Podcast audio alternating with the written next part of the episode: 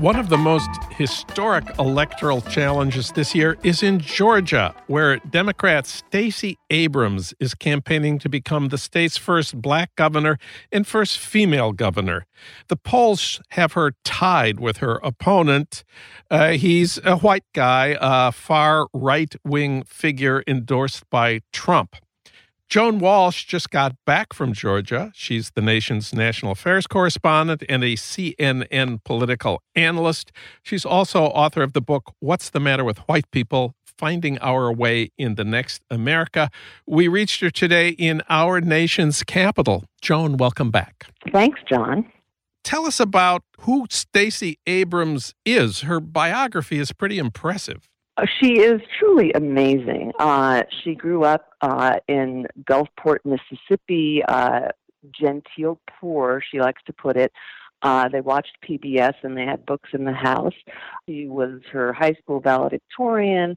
She went to Spelman, University of Texas, Yale Law School, and is also a romance novelist, an award-winning romance novelist, I might add. She makes all of us feel like slackers. But most importantly, she has been an advocate for voter empowerment and mobilization for a long time. She was elected to the state assembly back in 2006 in a period when things began to really get horrible for Georgia Democrats. Republicans took over. A lot of white Democrats became Republican. And she has the interesting thing that people don't know about her as they look at this race is that since she joined the assembly, she actually became assembly, the minority leader, because they never had a majority. She was the speaker. She has worked to build back the Georgia Democratic Party. So not only has she worked to register new voters and mobilize a new voting bloc, mainly younger African-American voters, rural black voters who are so often left behind.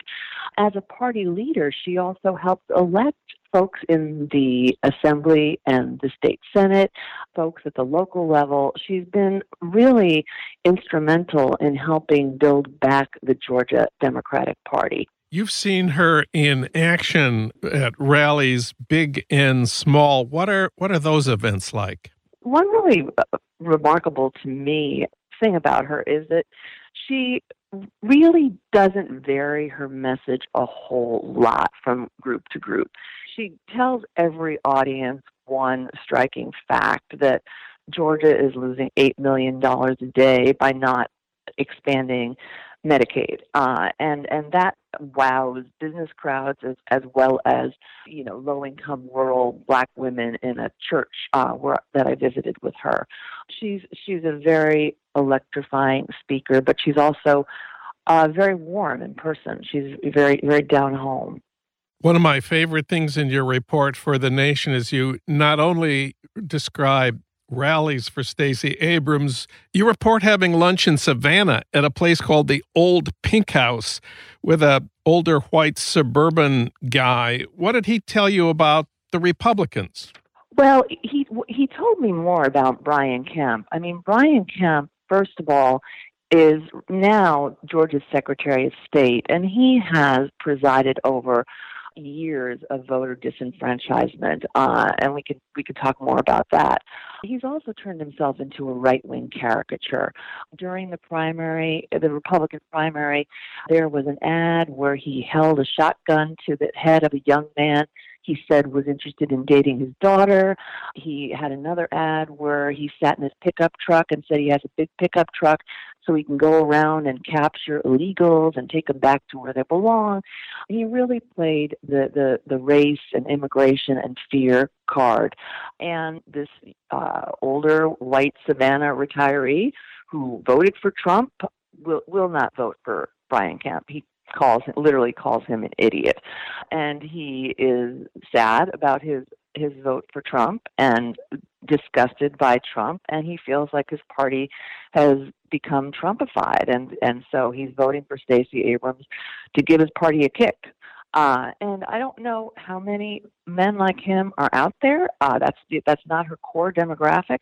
But she's counting on getting some of them because Kemp really is very extreme for Georgia. He's running, for example, he wants Georgia to pass a Religious Freedom Restoration Act, and the legislature did pass one, and the current Republican governor, very conservative, Nathan Deal, he vetoed it because Georgia is very proud of its business climate, of the businesses it currently hosts, like Delta and Coca-Cola. It's in the running for this big Amazon building complex that so many cities are fighting for. It's second only to California in attracting film business. It's, you know, a lot of businessmen, like the man I spoke to and others, are very concerned that Kemp is too conservative, too far right for Georgia business, that he will be bad for Georgia business. And so that creates an opening for Stacey Abrams as well. And this gentleman you spoke to at the old Pink House in Savannah, what did he tell you about Stacey Abrams? Well, he kind of surprised me in that the first thing he said when we sat down is, well, she's going to have a tough time getting elected being black. I appreciated his candor. Not everybody speaks with candor about race. But I appreciated the second thing he said even more. He said he was going to vote for her. And it was not as much a pro-Abrams vote, to be honest, as it was an anti-Brian Kemp vote. You write in The Nation that Georgia Democrats have a 200,000 vote problem. That doesn't sound good. It's not good. It's roughly the number that Michelle Nunn, who was running for Senate in 2014, lost by. It's roughly the number that Jason Carter, running for governor in 2014, lost by. It's the number that Hillary Clinton lost to Donald Trump by. But the reason that Stacey Abrams says it with a somewhat optimistic cast is that she's banked on registering, but also mobilizing a lot of voters who stay home. Roughly 1 million eligible Georgians did tend not to vote, and they really tend to sit out the midterms. So she's had a strategy for turning out, they're now called, there's a term for them, low propensity voters, folks who skip the midterms, though they might vote in presidential elections, folks who maybe voted for Barack Obama one or two times. And then also looking at independents and what they call white persuadables. The universe of persuadables, though, John, is fairly small. I mean, the polls that I've seen are showing, you know, somewhere between as few as 3%, as much as 10% of voters are undecided. But she is hoping for some portion of the white vote. And, you know, polling is showing she needs between 22 and 28% of the white vote, and she seems to be, in polling, getting something closer to the 28% side, which I know is pathetic, but I think Hillary Clinton got 23%. So if Abrams can bump that up into the high 20s or even crack 30, she can be the next governor. We need to talk about voter suppression in Georgia. There was an alarming report from the Associated Press, the AP, a couple of days ago. Tell us about that.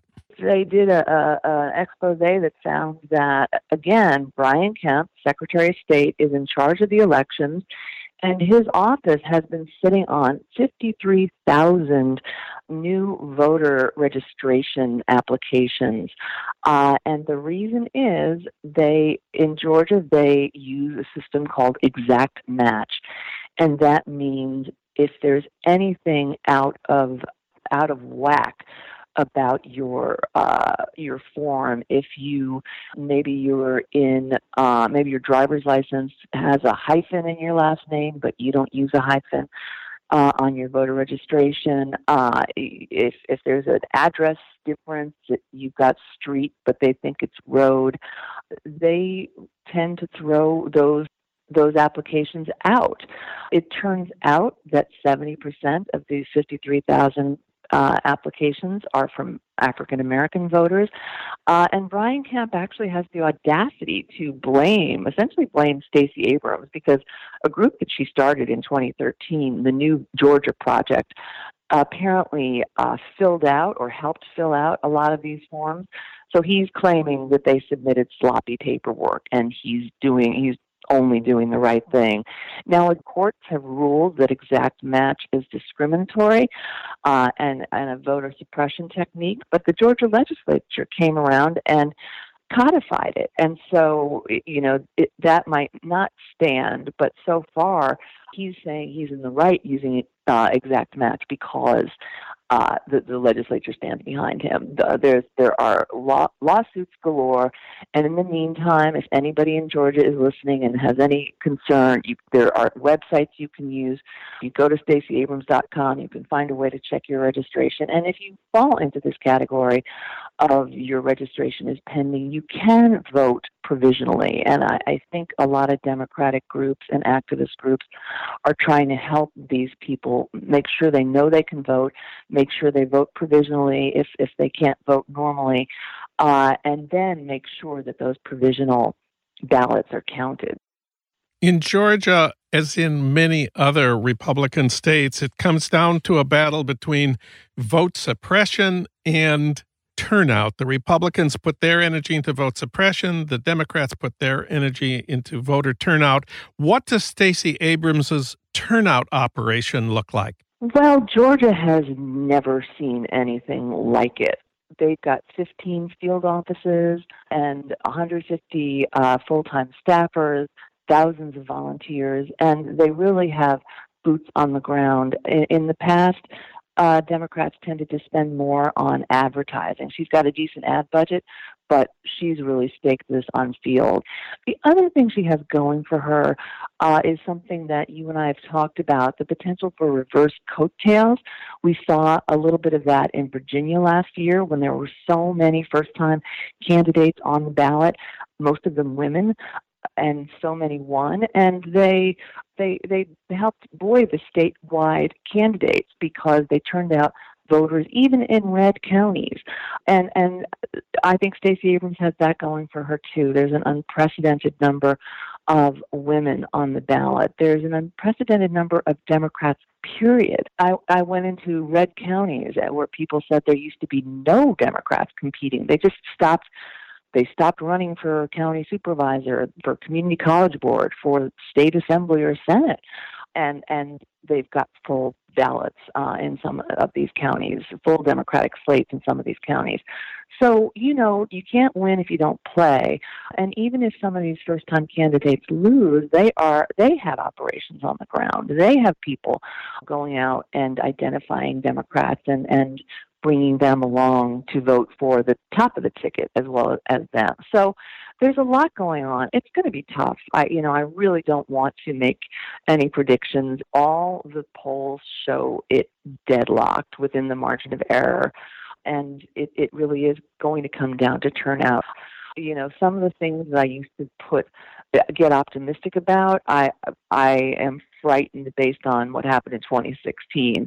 I don't want to overcorrect for that, but I think it's going to take a lot for me to be super optimistic about this race, but she absolutely can win, and she has a plan to win. Joan Walsh, she reported from Georgia for The Nation. You can read her new piece, The Future of Georgia, at The Nation.